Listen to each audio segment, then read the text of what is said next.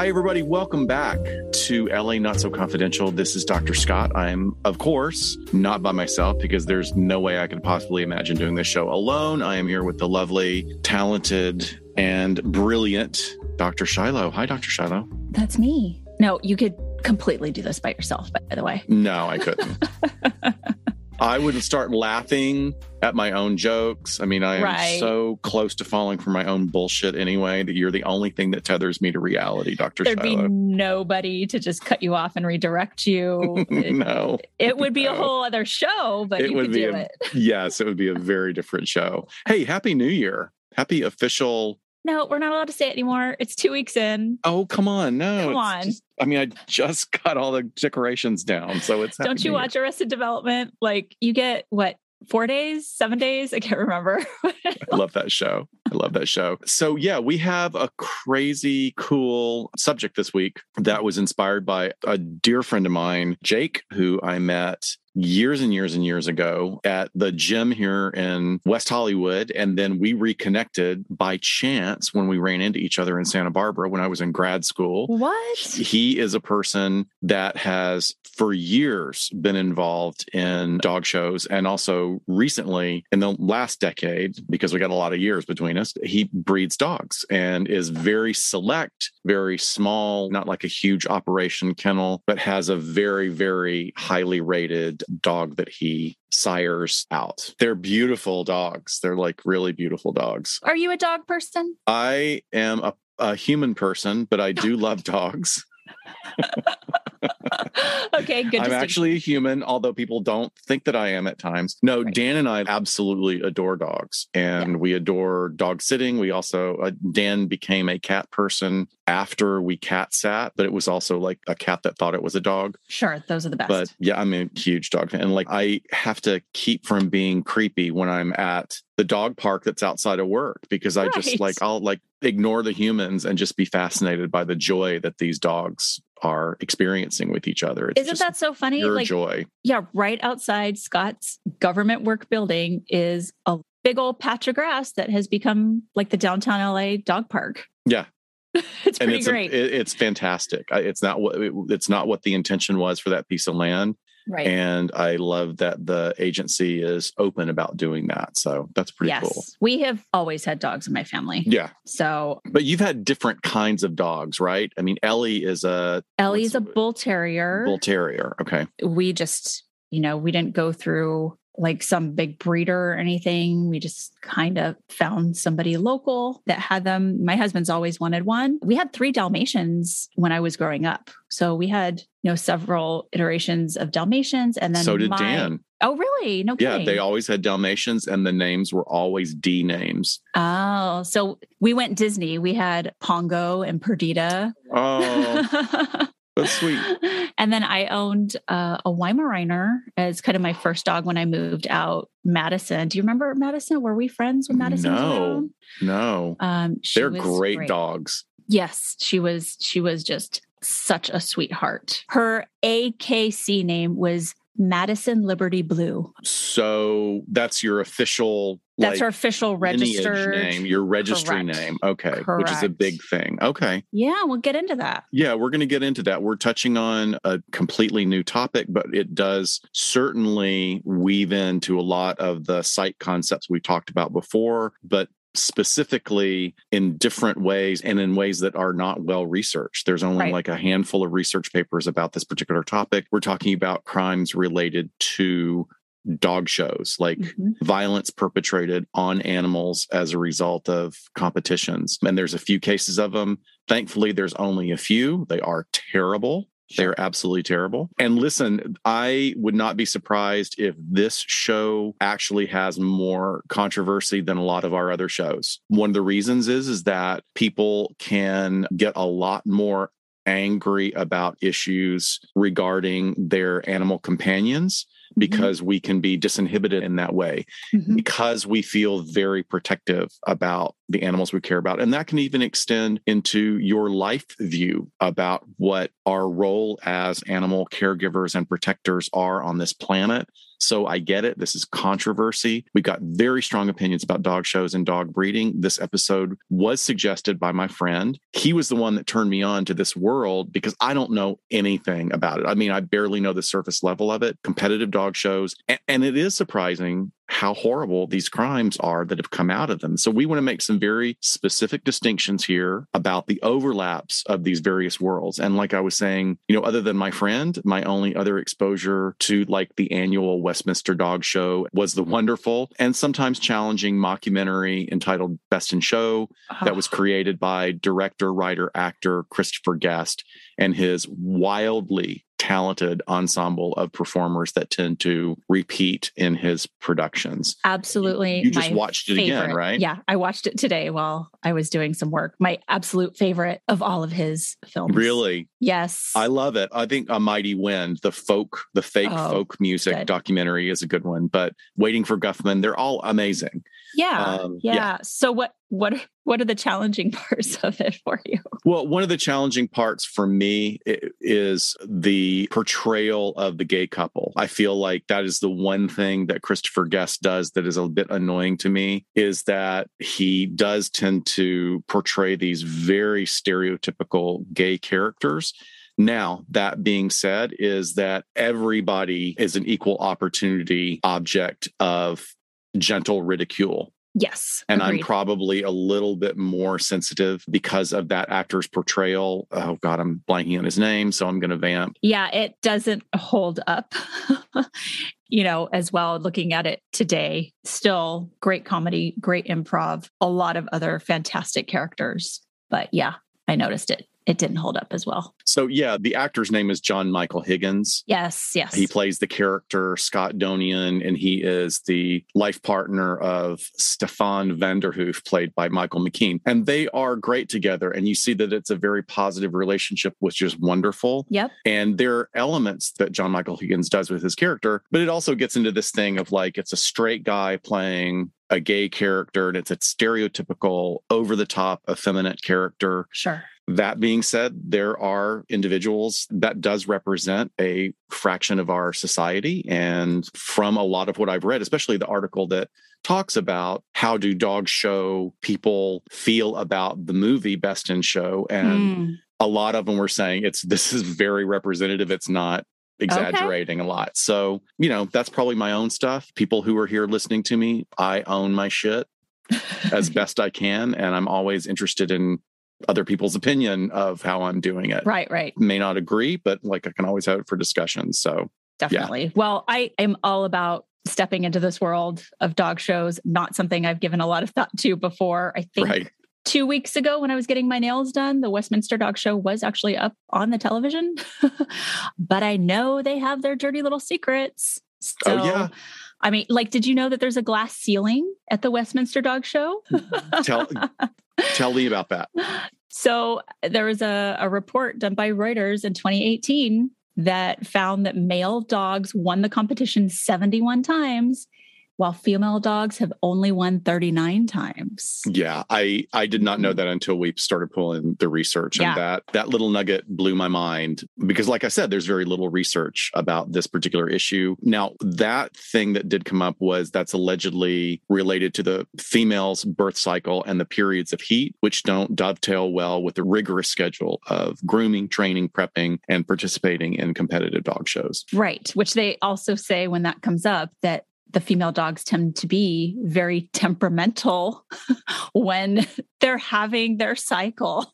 so Right, I'm not going to touch that. unpredictable out there, you know. I'm I'm not going to touch that anywhere. but also that's a, a breeding age for them Yes, it's kind the, of the peak, prime right? the, the prime age for breeding is the prime age also for showing supposedly and so if you have a female dog that you know maybe this gets into some of the problematic nature that is just going to sort of be a puppy machine that might be the role that they have her in instead Right. of showing so right. Anyway, before we go any further, I think we do just want to give uh, a trigger warning in that I am, for the legal part, I am going to touch on animal cruelty to just break that down so we know what that is. People can kind of see how that folds in here or not. Yeah.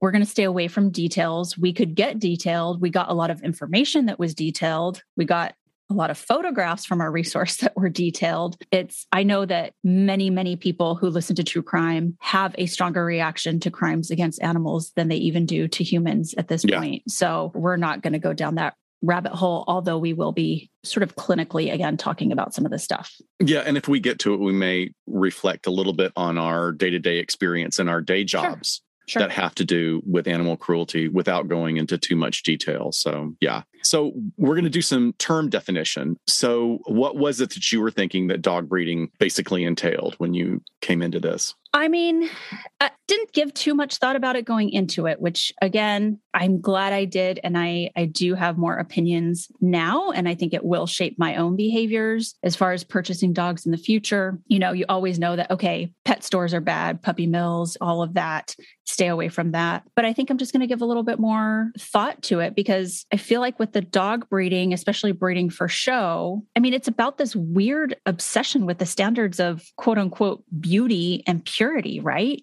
I mean, it feels very like eugenics vibes to me. Yeah. Yeah, I think it does. And then because we have the opportunity to, you know, go a little bit further into it, it's it's not always about that. And it's interesting that there's an element of what breeders have done which is actually preserved and brought some, you know, positive DNA into the lines of these dogs and they've been very careful when it's done right. So there's a whole spectrum of behaviors out there that I think we'll be talking about. There is some recent research that comes from Australia that was looking at the phenomenon within their country. And this was, you know, scientific research used with an online questionnaire now, there's a problem with that always. We'll talk about whenever you are doing research that involves self report, you have to take into consideration whether or not the respondents are actually being completely authentic and sure. truthful in their responses. But this is the way the paper was introduced. It says little is known about what motivates breeders and what breeding practices they adopt. Less still is known about whether breeders prioritize practices that ensure that puppies are suitable as companion animals. So even though this is a very recent study, it was able to get an online survey of about 275 participants. It did not ferret out a wide range of specifics. The majority of the respondents view their dog breeding as a hobby and they continue the practice of breeding because of their love and admiration of a particular type of dog it was a big relief to me to know that a lot of what came through, albeit in a self report, like I said, that the respondents sought to produce quote unquote healthy companion animals. The respondents also asserted that they were committed to the long term health of the puppies that they're producing. And as far as a specific motivation, money was really not initially a huge factor. But the longer an individual stays in that world, money becomes more important for different reasons. So, mm of course, it wouldn't always because of a profit, and there is a possibility of making profit there. But because if you're breeding animals ethically, there's going to be a lot of expenses. Sure, that right, makes sense. You know, if you're going to do it right, it's going to cost money. Yeah, but I can see like with anything, if you have some sort of side hustle, even if it's a hobby, you start to probably live within the means of whatever income that presents, and then you exactly. want to keep it going, right? Yeah, that's a great that's a great example of how there are so many factors that can be involved. The study also found that there was a very distinct delineation between breeders. And I love this quote, those who breed under an industry code and those who do not. So there is published editorial material that indicates that breeders actually do set health and welfare traits as priorities when they engage in these breeding practices. The problem is there isn't a lot of clear research in this area that really drives down into the data. And this is just one small example from Australia, as opposed to all of like North America and into Western Europe, yeah. where it is such a big deal. Right. And there are ethical, what I this is just my term, but ethical breeders that no, that's exist. Actually, that's a real term. Okay. Okay. yeah. ethical There's breeder. ethical everything, ethical porn, ethical. yes. but these people do exist, of course. And uh, the way that I was sort of conceptualizing ethical breeders is that when they understand the science and they start to care less about the purity and more about the ways in which dogs can be bred to be healthy and that breed can have longevity you know in a good way. Speaking about dalmatians earlier so this is a really good example is that the dalmatians were so overbred they have a number of problems like 30% of them are deaf. We had one of ours, which one in three of ours was actually deaf, but they also were so overbred and very specific for a look, right? The spots is like always right. that they actually lost a gene in their overbreeding that would keep a certain toxin from building up in their bladder. And so their bladders were bursting. This oh, it was awful, like wow. awful, awful deaths, and they could not urinate. And so a geneticist figured this out, introduced a different but very similar breed, one dog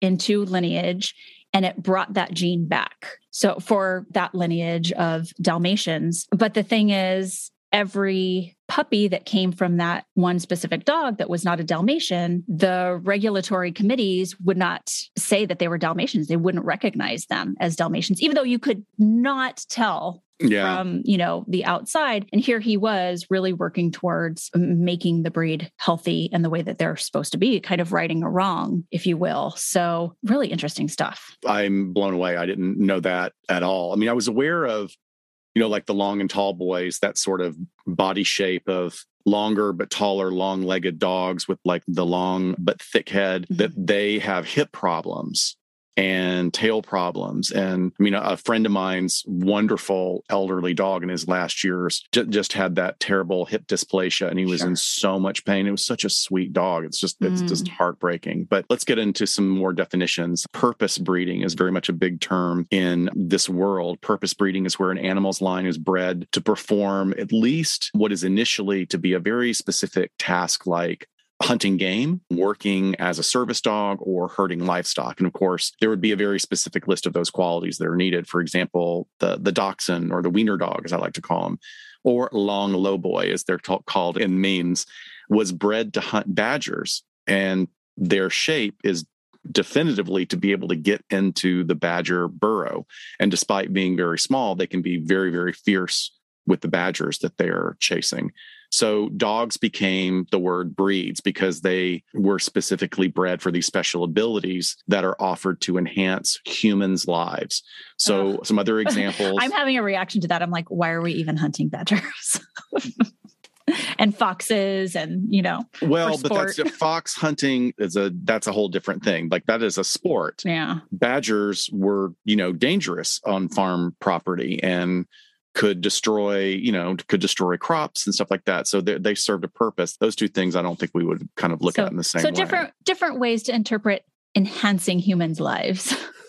yeah, good point. I mean, other examples would include herd dogs that, you know, are trained and comfortable with nipping mm. at livestock's mm-hmm. legs, guard dogs that develop a very clear, concrete, innate understanding of what is their property you know it's it's their territory it's their humans property and almost like gps like they know exactly what is their area to protect. And one of my favorites is like the development of chihuahuas were bred to keep tarantulas out of the house in mexico i guess by barking at them and then trembling until the spiders just noped out. But i mean i love chihuahuas they're very cute. I used to know, think that i didn't like them and i yeah. i lived with one for several years and like it was the best dog ever. So awesome. You know what my brain just did with that sentence? It saw mexico and in my head I saw chupacabra. but that's also my favorite cryptid. So that is your favorite cryptid? It is. I don't know why, because I really think they exist. I, I think that's the, that is the one with the least amount of anecdotal evidence. I know. Of all the cryptids you could choose, you choose the chupacabra. My God. Man, I just went off on a okay. off ramp quick. Okay. I don't yeah, you gotta that's a little more my to my territory. I know, I know. So then we go on to ethical versus unethical breeding. And unethical breeders within this this paradigm, they are known to have very little concern about the welfare of the animals. They're thought to be primarily motivated by money. These breeders do not consider the complexities of the animals that they are breeding. They breed genetic traits that the dogs can pass on to their litters, much like you were talking about. Breeders like this don't monitor, engage in the appropriate and indicated levels of medical care or safe and appropriate housing. Um, and of course, on the other side of the spectrum would be a responsible breeder or ethical breeder who's not only the opposite of what I just talked about, but also somebody who's informed and stays on top of the most recent and extensive information about the particular dog that they breed. They see themselves as individuals who are helping animals excel in what would be considered a career like showing, hunting, working, or as a companion. So, one of the qualities that they purport to exhibit is very good planning of breeds rather than the unethical and unending broods produced by those that don't place the animal welfare first. So, basically, they're the Bene Gesserit of the dog world. What? oh, What is that? Oh my gosh. Or who is Bene that? Gesserit, like in Dune, they're the women that are like running, they're the shadow government that's running the whole thing. They're guiding the development of humans' history of, okay, I can see your eyes glazing over. You're not I know. interested. I know this is very timely because there's a new Dune, but Right. I have to totally cop to the fact that I am a terrible David Lynch fan because I've never seen Dune. Oh, I think I I love the first book. I mean, I, of course, everybody I ever I saw it multiple times when it first came out, and of course, I had to sit with friends and go, "Okay, this is what's happening. This is what's happening." Oh, like, you're that guy. No. Well, because it's really hard to understand. It's the first, I mean, yeah. at least the newer versions really kind of makes sense. But anyway, getting Sorry. off. Yep. Anyway, breeding versus puppy mills. So the next distinction would be an extension of what I just went over is that breeding is a careful and well planned activity.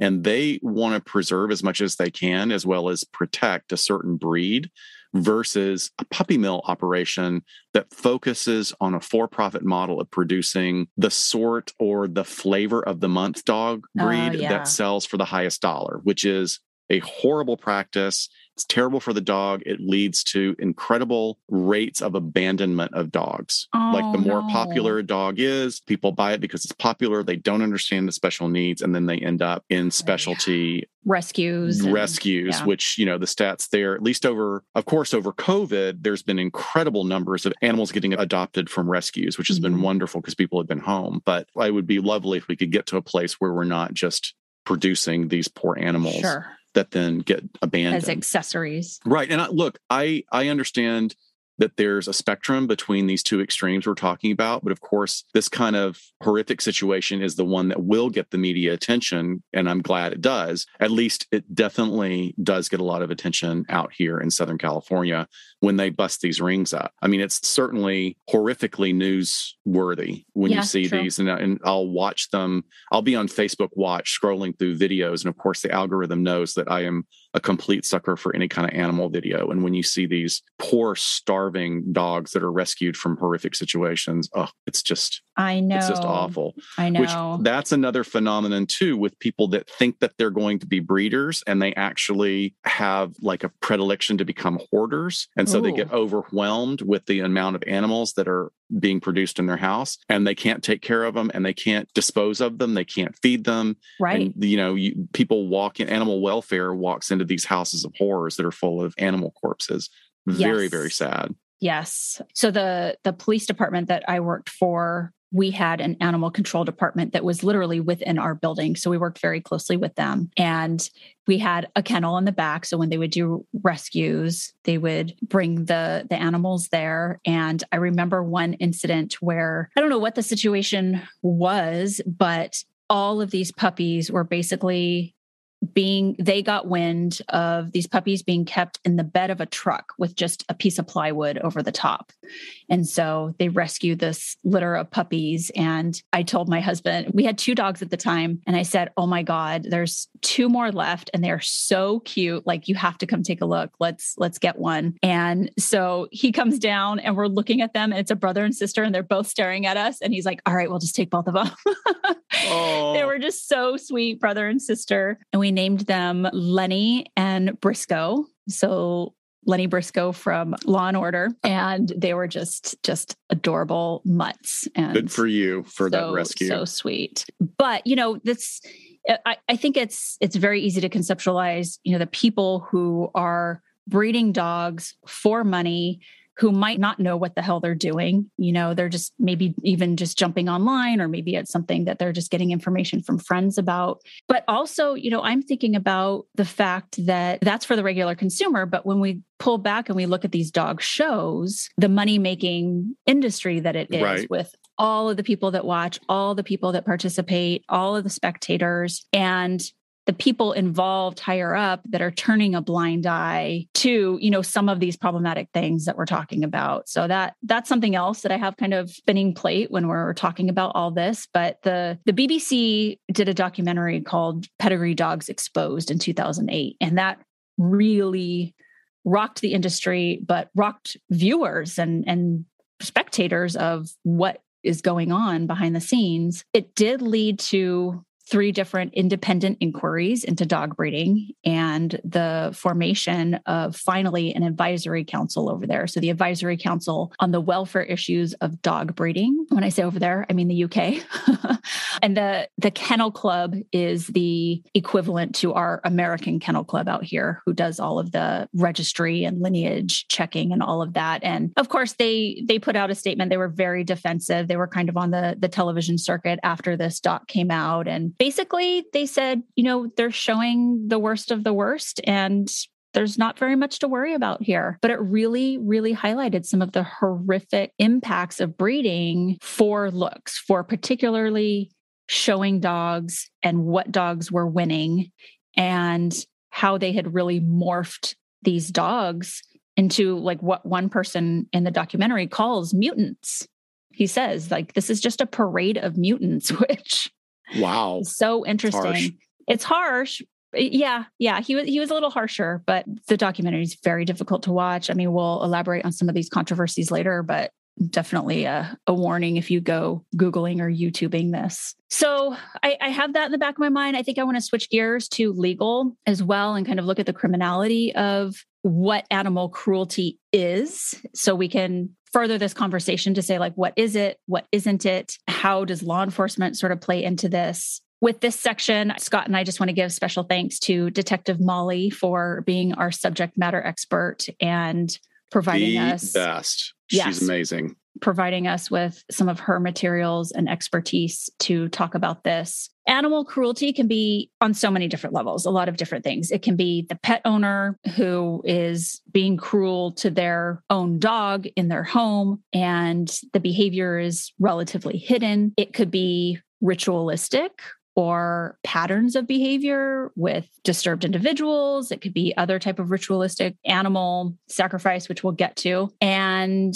all the way up to things we hear about that are pretty high profile like organized animal fighting rings for profit gambling essentially. Or some would definitely agree the breeding world as well is is cruel in and of itself generally as i was talking about with my own department that i worked for animal service units in various jurisdictions work really closely with law enforcement so it could be like what I was describing, where we literally had them inside of our police department. Not every jurisdiction has that luxury. So they might have their local usually there's like a county animal services department that they have a good working relationship with or they could have a full on task force if they're a big enough department where there are detectives assigned to these specific cases. You get subject matter experts that know how to document the evidence and investigate these crimes and they have DAs assigned to these types of cases to know how to prosecute them because they are pretty specialized. You know, against all the other crime out there that happens to humans, this is not as prolific as that and doesn't get the attention because you don't have a victim that can speak. Well, you know, some dogs and cats speak. I, I watch enough TikTok to know that. But so here are, at least for California, some of the most prosecutable types of crimes or categories. So the biggie is aggravated animal abuse or cruelty. That's what the, the penal code section is. So for a felony, that would be any maiming or mutilation or torture of a live animal or the intentional killing of an animal. And the law specifically requires you to be able to prove the acts that were committed against the animal were willful, unlawful, malicious, and intentional. So that that could be difficult to prove. Detective Molly told us, you know, the proof often comes in the form of the injury, being able to document the injury. And it's across the board it's shootings, stabbings, blunt force trauma. And when they're prosecuting these cases, they always have a veterinarian to come in and document the injuries. So, really, only a vet can document this and determine the injury for a prosecutable case. A misdemeanor of this would be something like starvation or leaving a dog in a hot car to where the potential is death. And it is certainly cruel. Another separate crime would be gross neglect. So, this would be the basic needs of the animal are not being met insufficient water, food, shelter, or things like flea or tick infestation, finding that flies they have fly bites all over them or other types of insect bites embedded collars. So you, they just slap a collar on a dog and the dog grows or it's too tight and it just gets embedded into their skin. All of those fall under neglect. There's also a separate category of crime for mutilation specifically it's just what it sounds like. I'm not going to go into that. And then there's also this issue of animal sacrifice. So, animal sacrifice can be done for a number of reasons. And if done for a sanctioned religious or sacred reason, the act is actually protected by the First Amendment. So, the most common that they find are Kapparot, which is a ritual practiced by some Jews on the eve of Yom Kippur, where they take a chicken and wave it over the head of somebody, and then the chicken is slaughtered. Or the other one is Santeria. So for all the 40 year old white people out there, you can queue up your Sublime CD now. it's probably our best reference to Santeria. Um, yeah, there's, it, it's, that's very, I mean, I actually have a, a bizarre experience or connection to that. Santeria. Hmm and one of its parent religions, a Yoruban religion, Ifa, also practices not regularly, mm-hmm. but when you're in a bad space or oh. things are oh. not going, then they will encourage the sacrifice of a chicken or a goat. And I even I had a roommate years ago that was a practitioner of Ifa. I wasn't very familiar with it at the time, and I remember coming home and seeing like uh, a single feather in the corner of the bathtub with a splotch of blood. And I oh, was Lord. like, what is going on? Please tell me this was a pillow fight that went wrong or something. and my roommate said, "Well, no, this is this has never happened before, but I'm in a space and I was told by the priest that I needed to do this in order to get things right." I was like, "Okay." Oh, cool. Could you uh, given me a heads up or Yeah, well, or clean better next time and don't tell me.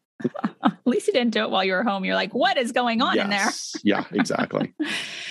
and then we have what we touched on before the illegal gambling of animal fighting. And the two absolutely most common are cockfighting and dog fighting. Yeah. So we're going to touch on a, a, very famous case of that. But of course, we also have a section in our penal code for bestiality, which yep, it's not allowed we could do a whole episode on that for sure. Yeah, that would need to be a whole other thing. And also about the legality from state to state about it, which just is mind blowing about how it bestiality is treated in different states. Like in some states, it's like nothing wrong, nothing wrong here. We don't really care.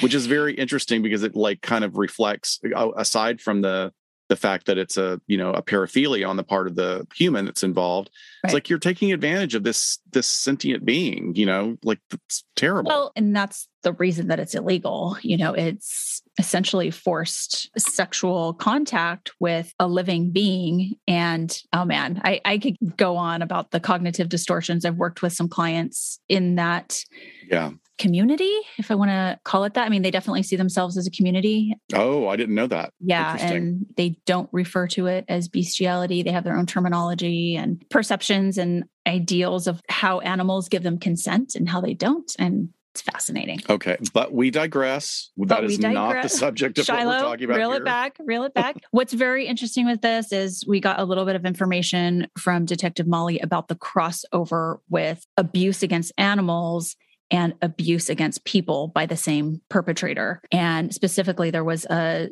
a study done in 2017 where 89% of women with companion animals who were in an abusive relationship reported that their animals were threatened, harmed, or killed by their abuser. Yeah. And essentially, I mean, this is about the pet being an extension of that victim and a, just another way to harm them or inflict pain and really show power and control over them. Yeah, absolutely. That's the running theme through a lot of this. Not today's episode, not necessarily to that extent. I mean, certainly not mm-hmm. to that extent, but on a clinical level, all of us look at the world around us as varying levels of extensions of ourselves and how we interrelate with it. But there is there is a, a way that that can become much more predominant than it's supposed to be. And that can lead to challenges in interpersonal relationships when you see everything around you as just an extension of yourself. And people can over relate to animals as well right. in, in lieu of putting uh, work on relationships with other humans. That can happen too. Yeah, I, I thought this was such an interesting point because there is so much research coming out about other acts of violence and the role of the propensity to domestic violence or intimate partner violence, which is going to be a huge topic of our next episode. But even like when they look at mass casualty incidents, specifically like school shooters, it's a really high percentage of them who also commit acts of violence against animals. Yes. You know, generally cats and dogs but it's it's a fascinating area of research that is really kind of up and coming at this point. It's like what is going on in these backgrounds of these perpetrators and looking at the pattern of violence in different ways. Yeah, and you said it earlier too. It just hits different. You know, it hits us different. I'm I'm a yeah. professional. I've seen a lot of rough stuff in the time that I've been working in this field, and it surprises me what hits me and what doesn't hit me. Yeah. This is something that really hits me: cruelty against kids,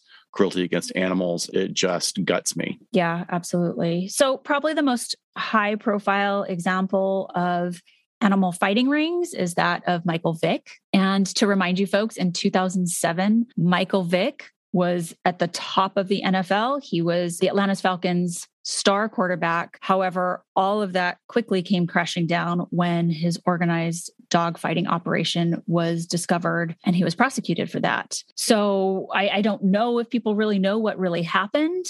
Essentially, once law enforcement got wind of this and the feds served their search warrant on this property that he owned in Virginia, they discovered that this property was being used to basically stage, house, and train pit bulls for fighting. Several kennels were discovered on the property, as well as other staples of big dogfighting rings, which I had zero knowledge of.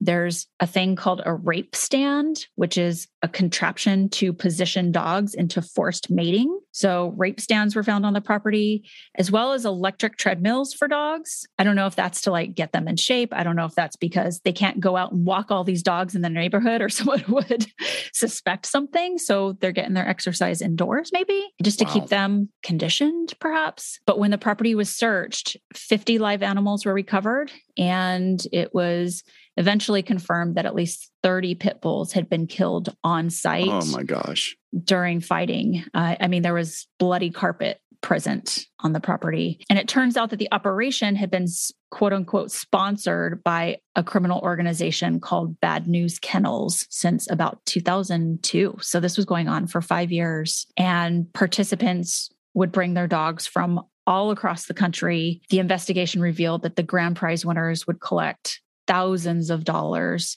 I mean, this was a huge, massive operation. Right. I'm kind of flabbergasted by yeah. Um, it because I'm now remembering when all of it came down. And thankfully there's not a lot of video. I mean, you could find it if you wanted to. It's not it's not worth watching about how brutal these fights are. They're just incredibly violent. Now, Vick initially denied knowledge of what was happening and then he tried blaming it on his family before finally pleading guilty and earning an 18 month prison sentence. And, you know, the thing that he says that he regrets most about it when interviewed is mainly that the case affected his chances of getting into the Hall of Fame. And he said, oh, poor Yeah. I know, poor thing. He said, it's going to impact everything, but it was all self inflicted. I was young. I didn't have any guidance. I don't use this as an excuse. I could have said no. I could have made those right decisions. Hmm. Well, okay. okay. Yeah. I mean, it doesn't surprise me. You know, he's come around or whatever, and there's been talk about his quote unquote rehabilitation. You know, just a month ago, actually, December, the last surviving dog rescued from the operation passed Mm. away. And his name was Frodo. And he lived a very happy life afterwards, loved by very good people after being rescued. They estimated that he was probably about 15 years old when he passed. But yeah, he was one of the 48 dogs that they got out of there. Well, Vick was released from prison in May of 2009. And then that July, he was conditionally reinstated by the NFL. And then the following month, he signed a two year deal with the Philadelphia Eagles. He made a great comeback on the football field, although his public image remained tarnished. He finally retired from professional football in 2017.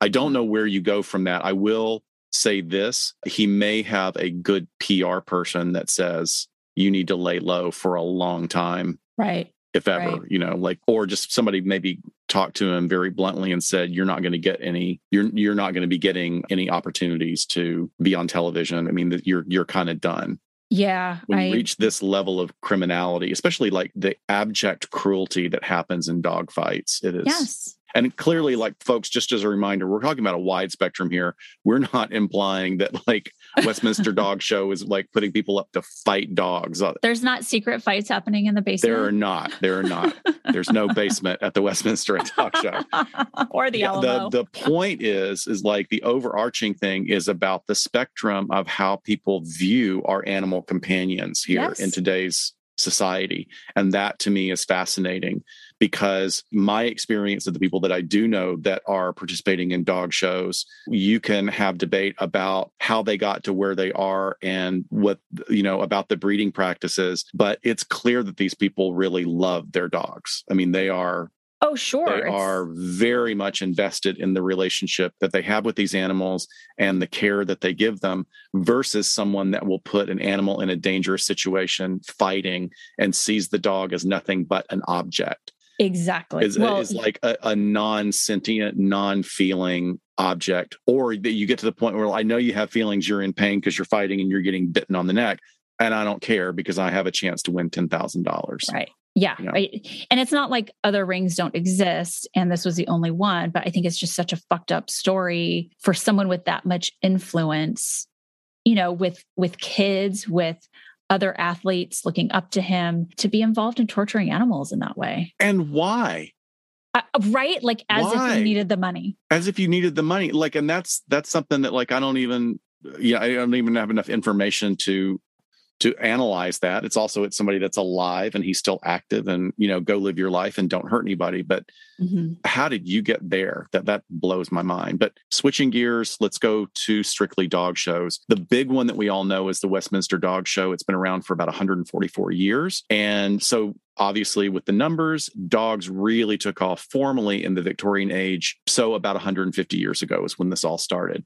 Modern dog shows first began more than 150 years ago. And here neil pemberton in an article that we found really kind of describes the process of how this really exploded as a phenomenon. Yeah. So the first modern dog show that we know of took place in England in June 1859. And as an added attraction, it was taking place at an annual cattle show. Mhm. And it only had two breeds, setters and pointers, which of course would be necessary for the average farmer to have. So it's it's kind of like an overlapping interest there. But by the end of the century, of course, it had morphed into something completely different as a very popular pastime, particularly with the richer classes who could afford the luxury and time of breeding specific dogs just for the sake of doing so and the competition. And this singular development had significant impact on what we know as canine breeding. So by the end of the 1860s, England's National Dog Show included over 700 dogs and 20,000 visitors that were paying admission to be part of viewing this competition. And as these shows were taking off, thankfully, a regulatory board sprang into existence to organize rules and the expectations of the competitors and lock down on some of these practices that they were really starting to see how quickly it was happening, but like Hmm. trying to breed without sort of any guidance or anything. So, of course, the organizations had splinters and in house disagreements leading to separation between various boards because that's what humans do is screw things up. Right, right. But from the beginning, judging the dogs was quite controversial. It's funny because when I was watching Best in Show today, my husband walked in and he's like, What makes that person an expert on like judging that dog? Yeah. Like, and it, that's true. Like, what qualifies a person to be a judge? And how would you even evaluate their integrity? On top of the issue with finding a trusted and qualified judge, competitors we're now using techniques to enhance the dog's appearance, like trimming the ears, dyeing the coat, or maybe even a quick substitution of animals at shows versus competitions. Like, oh, we'll use a double for Trixie because this isn't a competition while the real Trixie is competing like three states away. yeah. And that was really happening. That was happening a lot more. That's why these regulatory boards had to kind of spring into action and keep really detailed records. This led to the development of what are called stud books that validate pedigrees and identities where owners could record the lineage of their individual dog or kennel. And so all this rapid development, the idea of the perfect dog or breed became a real controversy as people started considering aesthetics versus the health of the animal. Breeds were changing and not always for the better. There's a quote from a veterinarian's publication in the late 1880s expressing concern for what would be called lap dogs or dogs that engaged in very, very little physical activity and were just sort of uh, passive little pets for rich older families. Yeah, like I said before, basically accessories. This one veterinarian, J.H. Steel, he wrote about a toy dog, quote, whose stomach refuses all but the most delicate morsels artificially prepared, whose limbs can scarcely support his weight, whose natural atmosphere is that of a close and heated room, and who has become petulant and snappish through the enervating influence of his surroundings, end quote. Sounds like me during winter break. Yes. Some vets also went on to assert that these pure breeds were no healthier than feral street dogs, which that's a weird comparison to make. It is, but I mean, well, it's also 150 year old observation. So, well, but of course, there will continue to be controversy. And it's clear that overall, the evolution of these shows integrally changed the lives of dogs in society. And that is probably a good thing. I, I, really do think in many ways it was a good thing. Dog owning for reasons other than hunting and farm work became fashionable. And it then sped up the trend of dogs becoming well treated domestic companions throughout British society. Hmm. So it led to the development of a different kind of relationship right. between animal and humans, which, of course, I'm sure there are plenty of people out there that would debate that PETA is, of course, completely all against this and doesn't believe in that at all. So that's um, when they went from like a working animal to a companion and part right, of the family. Right. But also there's this sort of other higher echelon that is involved in this world of breeding and show dogs and all of that. Right. So, and became hmm. something like in an agrarian and hunting society, which you were before you know mass production of food. If you were out on a farm your dog was a part of the family you know if you used it for hunting. So there was this sort of understanding that your dog had these duties that it performed and it was like maybe your kids played with it and stuff. But mm-hmm. if you were uh, not in that strata of society why would you have a dog? So then you know yeah. it, it sort of morphs into a different level. It's not just having the most stately bloodhounds for royalty. It's like all these other breeds that could be companions for humans. Pretty cool. Sure. Yeah yeah. If you're thinking about starting a podcast let us tell you about anchor. First off it's free and you can record and edit your show through your computer or phone or import your show from whatever recording software you already use Anchor will then distribute your show for you so it can be heard on Apple Podcasts, Spotify, or wherever you listen. And probably the best part, you can start making money with no minimum listenership. It's everything you need to start a podcast from start to finish in one place, and it was a super easy switch for us. Download the free Anchor app or go to anchor.fm to get started. That's anchor.fm. So, what, if anything, do we know as far as dog breeders and psych profiles for them? Well, you know, we can really only extrapolate from really scant research of what I've talked about before. There can be an altruistic, hobby related interest or drive, as I mentioned previously, or, you know, there can be, you know, some more less savory ones. You, people can mm-hmm. be driven by competition Now, that would be, can also apply to any animal breeder who engages in competition, a passion for the animals and their well being, as well as the accolades that the winning animal can get. I mean, within that particular division, there would be a spectrum of motivation. And I always think of the really wonderful stage parents that I met when I was a casting director. I would meet some people that were great and they were yeah. realistic with their kids about the business. And the kids said, I don't want to do this anymore. Done deal. Parents were like, nope, we're done. They can play sports or they can be home doing their homework. We don't have to do this. I'm not going to be one of those crazy stage people. And of course, I saw the opposite of it as well. I saw people that forced their kids into doing these things, you know, always hoping their kid was going to be the next little star. Of course, now the difference here is that you can't directly verbally and profoundly communicate with an animal to know if they really want to do this although we would hope that most showers would be pretty invested in the emotional health of their animals as well. And look, there is a very special relationship that develops between animals and their companions where it can seem a little telepathic and mm-hmm. maybe on some level you know animal instincts understanding human or adapting their behaviors around it i think there there is a level of communication that's really good. And again, for the shows, these dogs are treated very well. They're not getting like people food treats that are going to kill them like the lap dog. Right, right. They're getting the best of the best food that's really geared towards their health and the shininess of their coat and other things like that. So this um, this kind of is starting to remind me of, you know, any type of performer because even though sort of the spotlight is on the dog, I wonder if the handler feels like this is a performance for them too. And we've talked about that. I mean, we did like a whole beauty pageant episode. And is there pieces that overlap there as far as the human believing their attention's on them?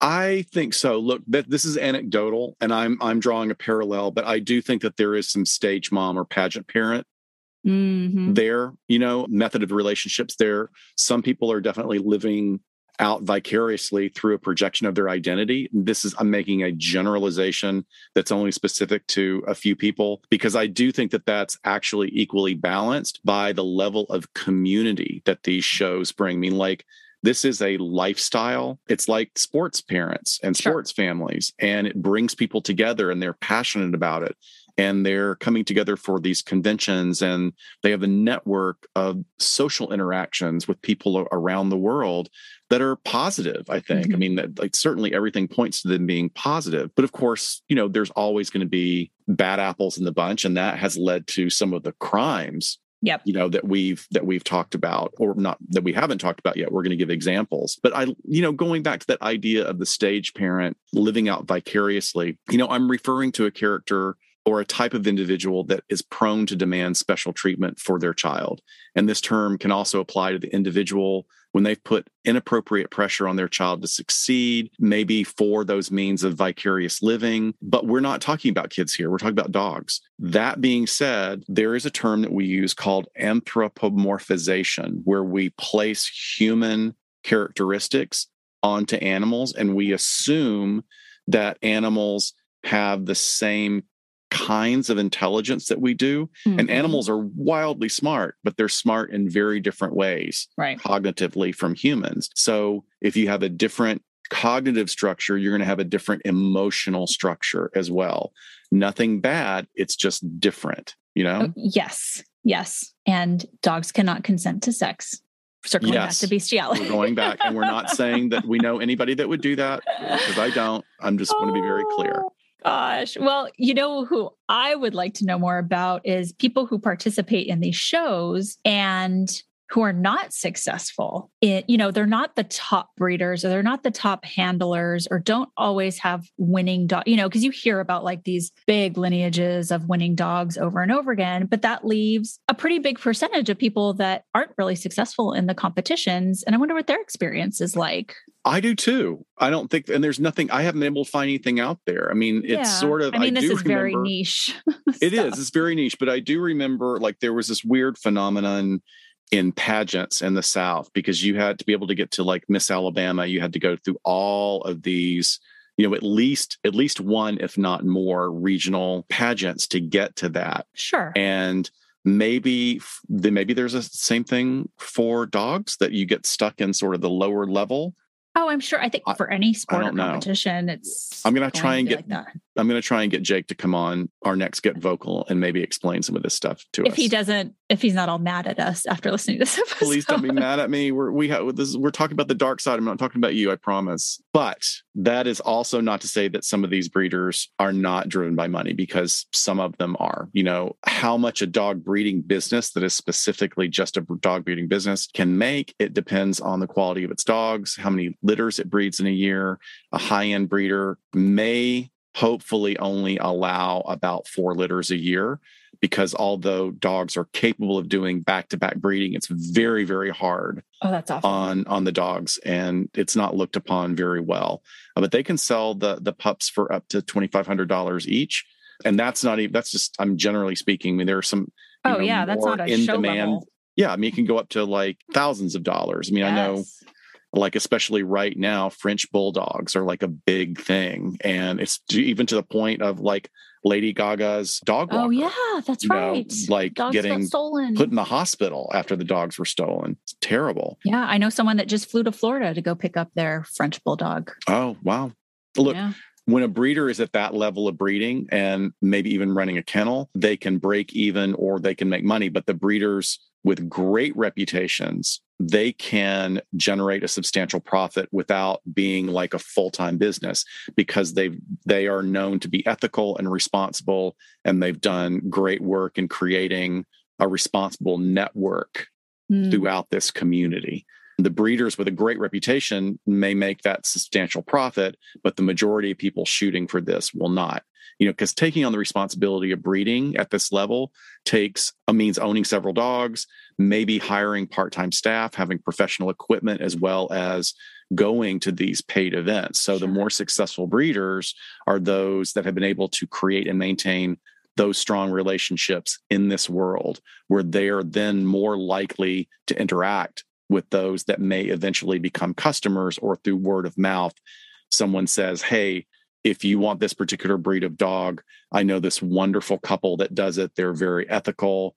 Their dogs are wonderful. They don't have any breeding problems because the that's very different from the puppy mills that the dog can look really great but basically have a lot of behavior problems because of bad Yeah. breeding. Well, behavior and medical, definitely. right. So, looking at really the main problems or controversies with pedigree type breeding, really it comes down to two big issues. And, and this is where the, the Pedigree Dogs Exposed documentary takes a stance and says that when you have this type of pedigree breeding, the pools of breeds are getting so narrow that it causes two big problems.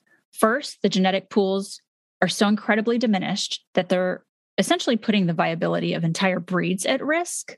So you're running out of dogs to keep making more puppies if you make it more and more exclusive.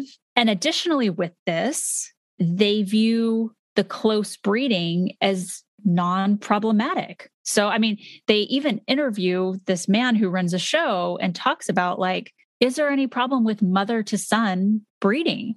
And he's kind of like, it, it doesn't seem to be problematic so far. And they ask him, like, well, would you have sex with your daughter? You know, I mean, that's a little far and Mm. different. Like, I know they're trying to be controversial, or at least there is they're ignoring the issue of this really close breeding. And so they've tried to put, like with some of the online registries where you can go and see what dog you're purchasing and what its lineage is, they've worked out like a percentage to where you want them to be far enough apart in their their lineage and as relatives. And so they say like you know below 5% is good whereas like a mother son would be like 25% yeah you know that sort of thing so they're they're trying to enact some sort of ways in which buyers can have a little bit of information Mhm. about the the genetic pool um, of the parents of the dogs but they say that the the second really big issue is that when you're breeding for looks it is leaving dogs with exaggerating features that are disabling. So you have the skull structure of dogs being changed so drastically that they can't breathe or that it's creating folds for infections. The Shar Pei, you know, that was one example where people will say, oh, well, with the Shar Pei, with the, I forget what type of animal that they would either be involved with hunting or fighting with. And they would say that it's to it's like channels to have the blood move away from their eyes yeah. when they were engaged in this. And then they show you a picture of this dog from 150 years ago, and it didn't have any of that. Like it just got exaggerated over time because those were the dogs that were winning. Those were the ones that were looking more desirable and different. And then they start creating that. And the the differences in, in the skull structure and all of that is just it's really, really disturbing when you're seeing these side by sides. Especially for particular breeds like that. Yeah you know there are certain breeds that really haven't changed a lot over 100 years and then there are mm-hmm. other ones that you know i think of a lot of the dogs with the breathing problems with the like tiny little restricted right. noses the pugs and, the bulldogs yeah. Uh, yeah exactly and as well as like the other medical issues that are happening not necessarily because of like skull structure or something like that but the inbreeding is causing these horrible neurological conditions where dogs are just having seizures and in pain. One condition that essentially they said the dog's brain is too big for the size of its skull now. It's like putting a size five foot into or a size eight foot into a size five shoe. Just yeah. awful, awful stuff. Cardiac problems, hmm. you know, the issues I was talking about, the Dalmatians, deafness, all of that. And according to PETA, the overbreeding leaves approximately one in four purebred dogs with serial congenital defects. So it's been reported in some journalistic investigations that a number of kennel owners whose litters were registered to the AKC here in the US, and many of them inspected by the organization, had been arrested on charges of animal cruelty in the past. Oh, so it's sort of catching up. Disheartening. It's very disheartening. On one hand, I'm like, good, at least it's being investigated and discovered, and hopefully, hopefully causing a deterrent. And Mike Chilinsky, one of the owners cited in this particular report, he was sentenced to five years in prison on 91 counts of animal cruelty and neglect in 2012. And he had been essentially responsible for 161 severely malnourished what? malamutes. Yep. They were in small cages, living off their own feces. And the police reported that when they did the search of the property, seeing dead dogs just stacked outside the kennels. So that's so i mean thankfully I, that is very rare. Yeah of course. that, that child ain't right. Yeah there, i mean that's clearly that's that's like psychopathic behavior right? Mm-hmm. like that just mm-hmm. total disregard. I, I don't have the words to describe it. Yeah definitely. I mean i mean despite look i know wonderful people that are working in this environment and they have a passion for the care of their companions and there are things that we have to talk about this like this isn't reflective of everybody in that environment thankfully right.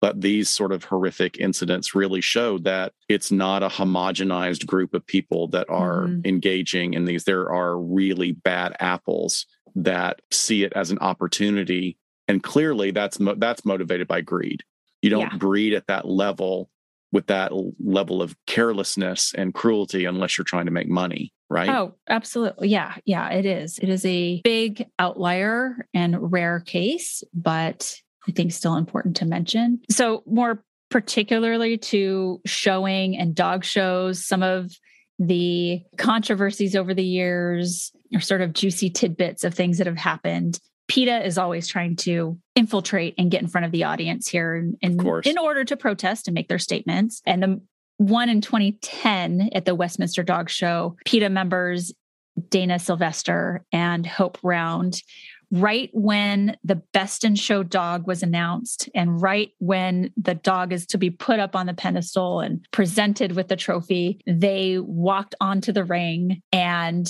held up signs and one sign said mutts rule and the other sign said breeders kill shelter dogs chances so they they of course were charged with criminal trespass and PETA said the women acted on their own accord, but they absolutely supported their actions. So this stuff happens from time to time. In, it does in these and types of arenas. I think it's also important to look at, you know, PETA does not have completely clean hands themselves. You know they are an organization with a perspective on things and that is their focus but they don't always practice what they preach and they have a very hardcore line that they are pushing all the time i guess within an organization you have to push the hard line in order to stay relevant but right. look the reality is that while they have some excellent points and goals with their organization they're really very flexible in how they define caring for animals at their adoption centers so their adoption centers have had staggeringly high euthanasia rates as compared to other facilities. Mm-hmm. And hmm. they state on their website that this is due to the poor condition in which the animals are delivered to them.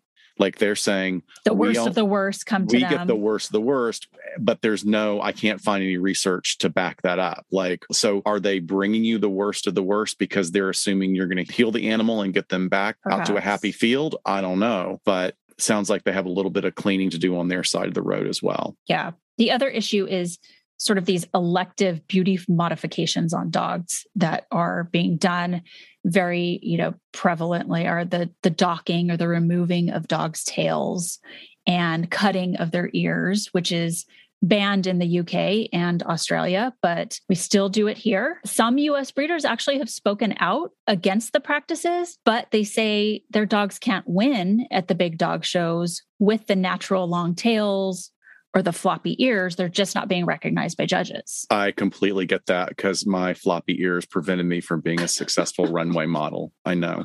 Um, no, I, am glad done I'm something about that. I should have done something with my floppy ears. I am glad you're saying that because I, I don't get the practice. I get it feels like it's just something that's done just for tradition and probably you know my my friend bob has had dobermans and right. they are these amazing lovely dogs and they he you know they've always had their tails and their full ears these lovely sweet warm brown ears that are so lovely and all i could Aww. think is like as good as it looks in a picture aesthetically with the pointy ears like why would you do that like but why do we value I, that yeah i know i mean i like star trek but i'm not going to go out and have you know spock ears done well, so why would we do that to animals? Removable ones. I know. Like I know. I know. Well, I do have the glue on ones. I'm sure they're here somewhere with my tiny hands. Jeff Schaefer, who's the vice president of the American Rottweiler Club, and actually the husband of an American Kennel Club judge, mm-hmm. agreed that there's absolutely a bias against natural dogs on the competition circuit. And he said, quote, it's worse in some breeds than others. When the first Rottweiler with a tail showed in 2006 back in Florida, there was almost a riot. People were crazy, cursing, yelling, screaming, all kinds of threats. It was ridiculous. There were Facebook wars and friendships ended over it. End quote. Okay, so that does tell us. I mean, that's not necessarily when he's talking about cursing, screaming, yelling. We don't know if that's with the breeders or the show people. That's maybe the obsessive fans that come to these things. You know, it, sure. so that could be plenty of dog owners that are just obsessed, like sports fans, right? Yeah, could be you know that i don't want to put that all on the breeders if we don't know or the showers if that, we don't know that they're the ones that are doing it but that is really strange. Right for people to lose their minds over it yeah I mean, about something like that instead of looking at like let's let's expand this but that's all people dig their heels in very much yeah, and i know. you know like this is tradition this is the way it's always done and you bite yourself in the ass when you do that too much. Anyway, another case example, a vintage one, because we always love our vintage examples, is in 1895 at the New York Dog Show, eight toy dogs, Yorkshire Terriers, Japanese Chins, and two Cavalier King Charles Spaniels were all found either dead or in their last throes of pain as they died. All dogs died after they were poisoned the morning before the competition. Poison? poisoned. How terrible. And also like a painful poison, not like, I, I mean, I don't know if right. there's like an easy poison you can give a dog or give anybody, but like right. this was brutal. Their deaths made the front page of the New York Times and the headline read Eight of Mrs. Sen's pets killed by a miscreant at the dog show.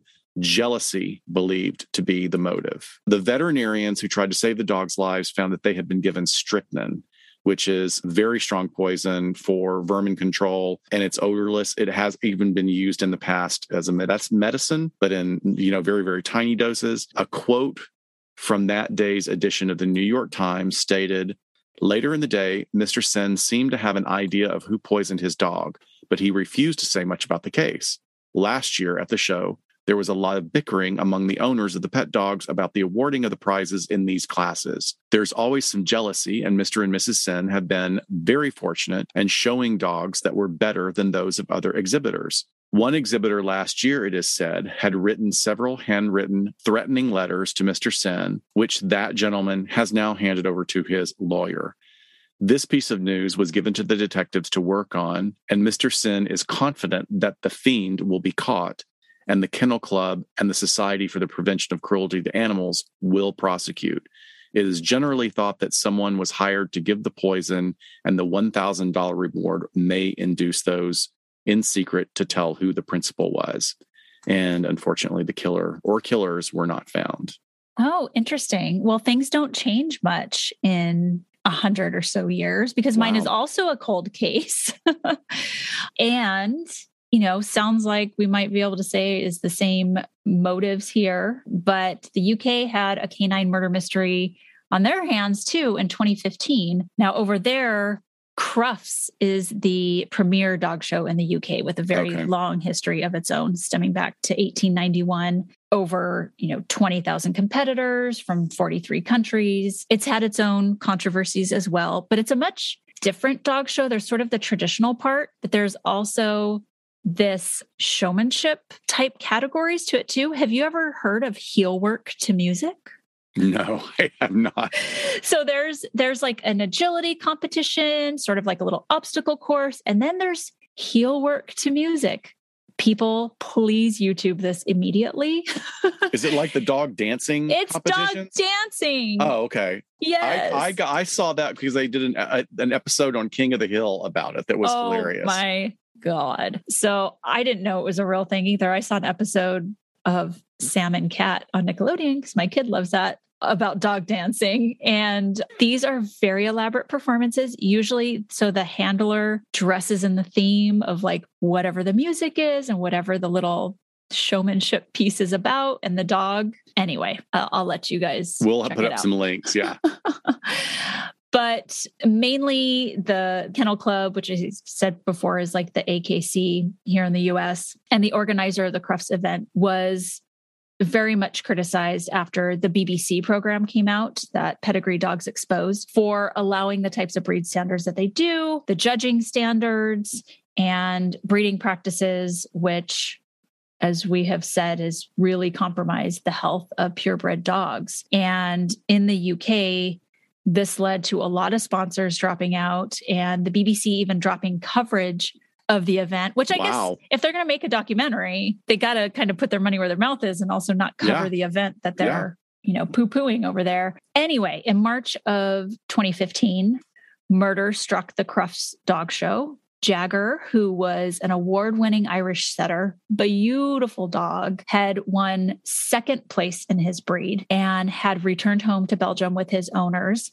His brother, Thendara Pot Noodle, had taken first prize. Cool.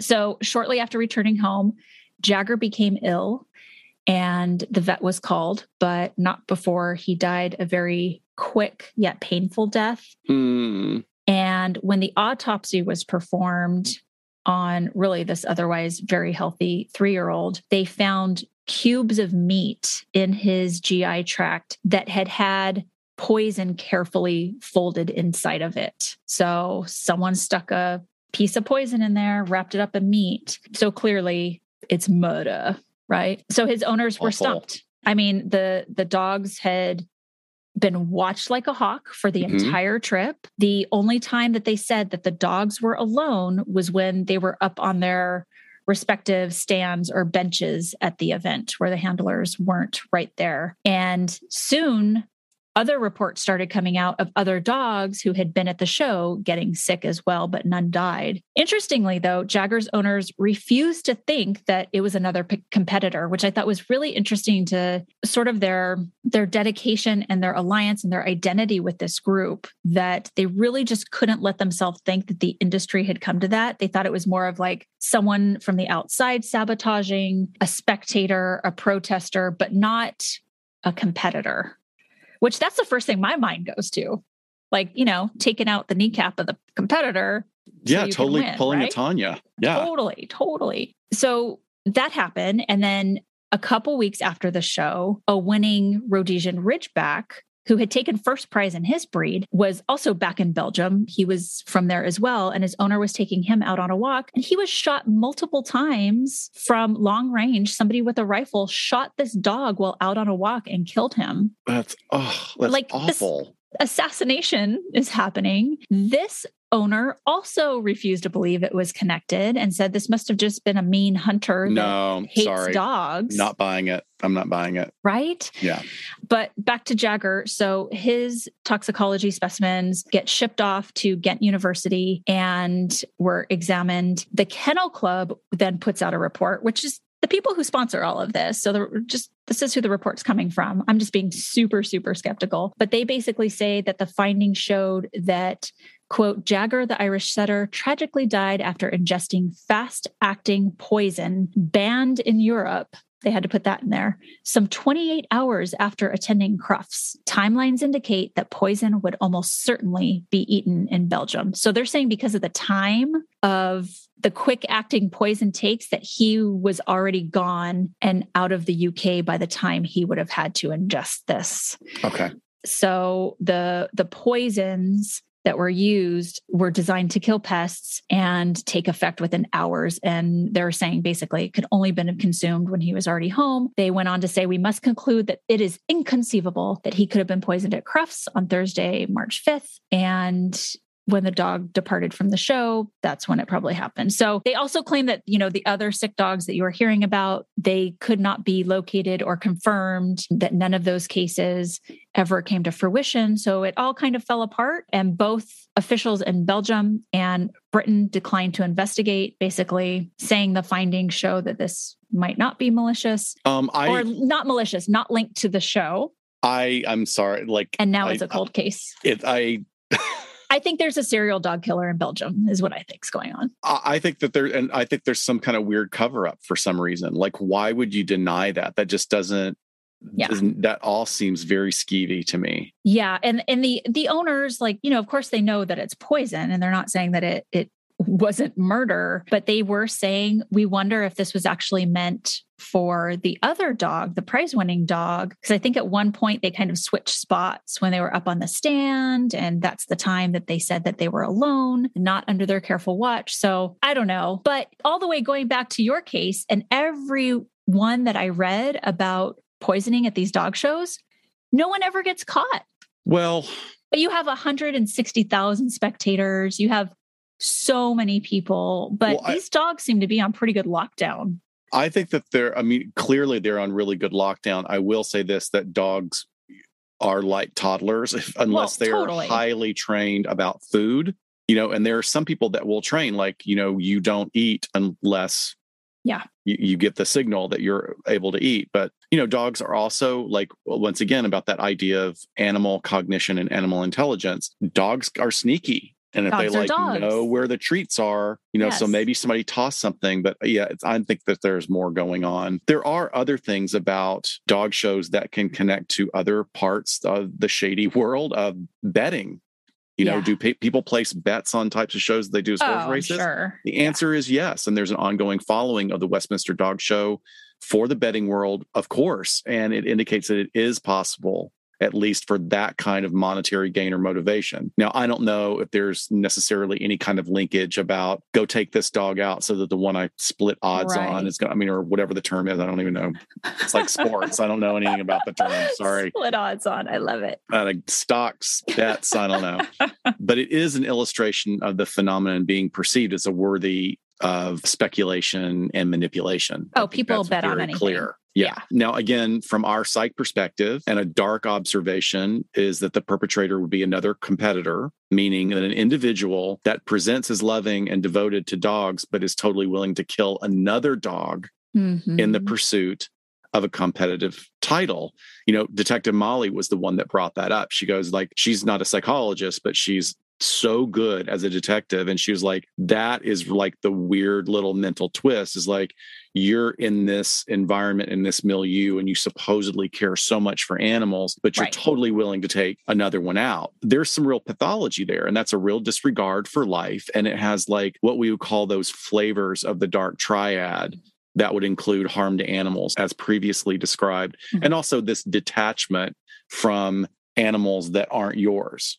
Right. Because Right. if you don't have a narcissistic extension to anything but the animals that you're taking care of or owning, quote unquote, then you don't, wouldn't have any regard for the, that other animal's life, right? Right. Like- or like, I mean, I jokingly said like the Tonya Harding issue, but if your desire to win overrides the piece of your brain that should be saying you don't hurt another human being, that fits with those flavors. Yeah, sure. absolutely. And there's a great media example of this. I can't help using this as sort of a parallel. Highly recommend this for any of our audience members that have never watched this. But it's a movie version of an actual true crime. The movie is called The Positively True Adventures of the Alleged Texas Cheerleader Murdering Mom. And this was about a woman played brilliantly by Holly Hunter, a woman named Wanda Holloway. She tries to hire a hitman to either kill her daughter's competition for cheerleading or more chilling killing both the cheerleader and her mother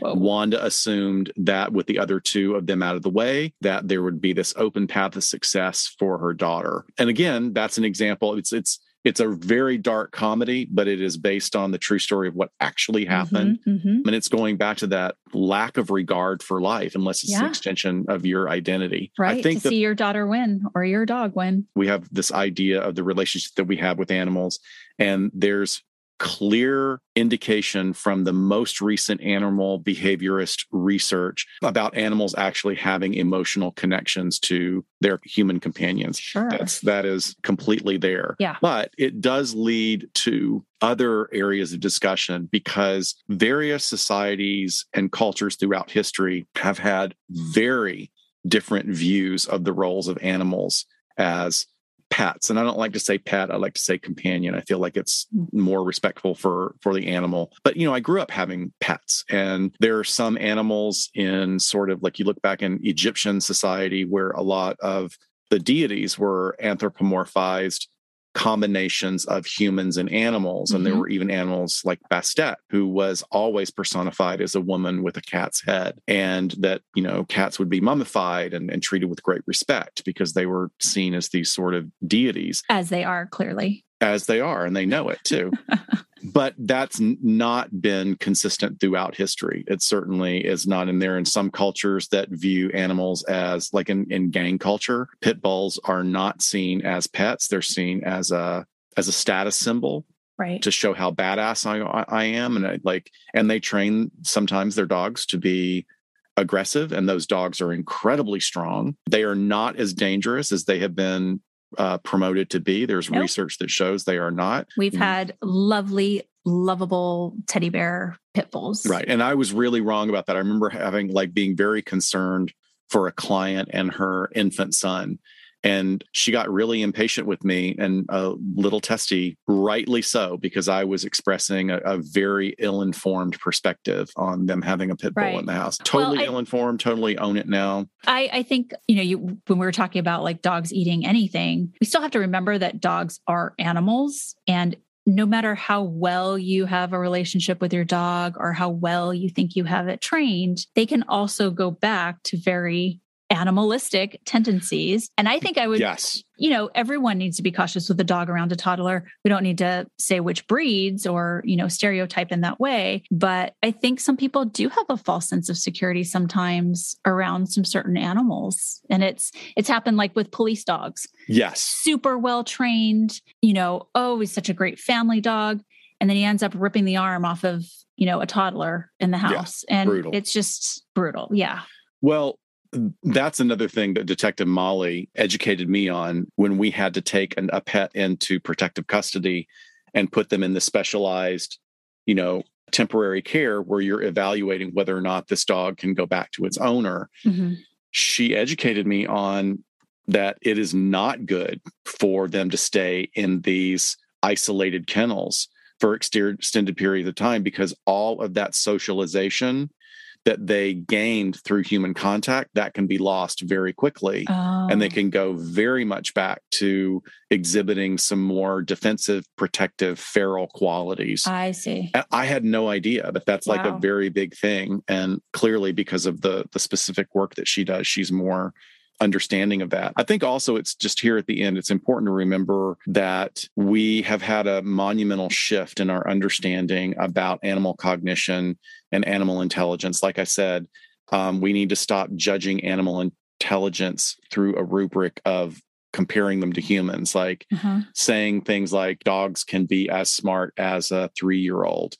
Well, Yeah. Why are we comparing apples and oranges? we we should not be comparing that at all because dogs can do a lot of things that a three year old will never be able to do. Would or ne- working would with never. totally different systems and senses. And Exactly. all of that. And there's the wonderful documentary My Octopus Teacher, which I think is Oh, fantastic. beautiful. A very, very different type of intelligence and an interaction they have. But we have a lot of assumptions about animals that has shifted over thousands of years and, and needs to shift and continue to evolve. Because animal intelligence is viewed as a combination of skills and abilities that allow animals to live in and adapt to their specific or even specific changes in their environments. They form social groups. And specifically, when we're talking about dogs that are essentially pack or clan animals, it's Mhm. more and more understood that dogs see their human companions as uh, a leader or the head of their pack Sure. and that's not a bad thing that's that's a good thing but you know we need to make be very careful about the assumptions we make even on top of that one of the things that i have as a wackadoodle theory is as, as much as we anthropomorphize animals we are also closer in our modern cultures to animals. We train and have more expectations regarding them. And as such are we breeding them or picking certain dogs and or other animals that reflect back the qualities that we want Mhm. so we may be outside of breeding kennels or breeding experts. We may be doing that anyway. And we do have some proof that there are evolutionary movements in play with dogs that now have movement in their eyebrows and facial muscles that were never present in wolves because they have learned to reflect back like that cute puppy dog look Sure. because we respond so well to it. Yeah. So I think that's fascinating. There's some wonderful videos online about Bunny, the talking dog, that has Yep. learned to use the buttons. And it is, I don't want to say frightening because it's not frightening. It is uh, paradigm shifting to watch Absolutely. a dog look in the mirror, look at the reflection, and then go over to the buttons and ask who that is. Is that Bunny? Is this Bunny? And I'm, uh-huh. I'm paraphrasing how the question is framed. oh yeah. And there's controversy about whether or not there are some detractors out there that are saying that that's you know that's not what the dog is doing. It's just learned to use the buttons. But It's Anyway, communication where it's communication. never been at that level before. And it's pretty incredible. I say we just respect animals and stop trying to play God with them for especially this purity factor, this beauty factor. And hey, thanks for the introduction into the wide world of dog shows. yeah, I, I'm surprised too. And hopefully my my dear friend will still be speaking to me after this. yeah. Think we had so. to talk we had to talk about some of the darker things. But It's all my fault, Jake. everybody, thank you so much for tuning in this week. We've got We're some big have- things coming yeah, up. a great get vocal this weekend. Yeah. So uh, it's probably going to be a longer one because we have a lot of research. There's a lot of history with this case we're going to cover, but I think you guys are going to absolutely find it fascinating. Yeah, if you were on our social media and you saw a pic of us in the last week, we'll Yep. be talking about that a lot. Yes. We will not be covering in this Get Vocal this particular dog show issue. It'll be a completely different issue, but we will devote further time in the future to coming back to this subject to talk about it because I know our listeners will want to. Yeah, I want to hear about the case that you worked on. I think I know which one you're talking about, and have have Detective Molly on if she'll come on. Yeah, that'd be great. Cool. So, everybody have a great week. COVID is still out there. Get vax, get boosted, be careful. And um, please be safe and take care of yourself and take care of each other. absolutely. We'll see you next time on LA Not so. Confidential. Bye bye. Bye, folks. We sincerely thank you for spending some time with us today. LA Not So Confidential is part of the Crawlspace Media Network. Each episode is hosted, produced, and written by Dr. Scott and Dr. Shiloh. Our podcast production editing and sweetening magic is handled by the multi talented Jason Esri of Ear Cult Productions. The LA Not So Confidential theme entitled Cool Vibes Film Noir is used via a Creative Commons Attribution license. Cool Vibes is composed and performed by Kevin MacLeod, who graciously allows us to use his great music. Please check out his amazing work on YouTube. All of the resources for each episode can be found on our website at la-not-so-confidential.com. You can find us on Instagram at LA Not So Podcast, on Twitter at LA Not So Pod, and on Facebook at LA Not So Confidential. Please hit follow so you never miss a new episode. Lastly, we'd be honored if you joined our Patreon at patreon.com slash LA Not So Podcast so you can be the first to be notified about upcoming live events, social gatherings, and super cool swag coming your way. Thanks for listening, and please join us each Saturday afternoon following the episode drop for a live streaming and very interactive broadcast on Get Vocal entitled Behind the Couch. Thanks for listening, and join us next time.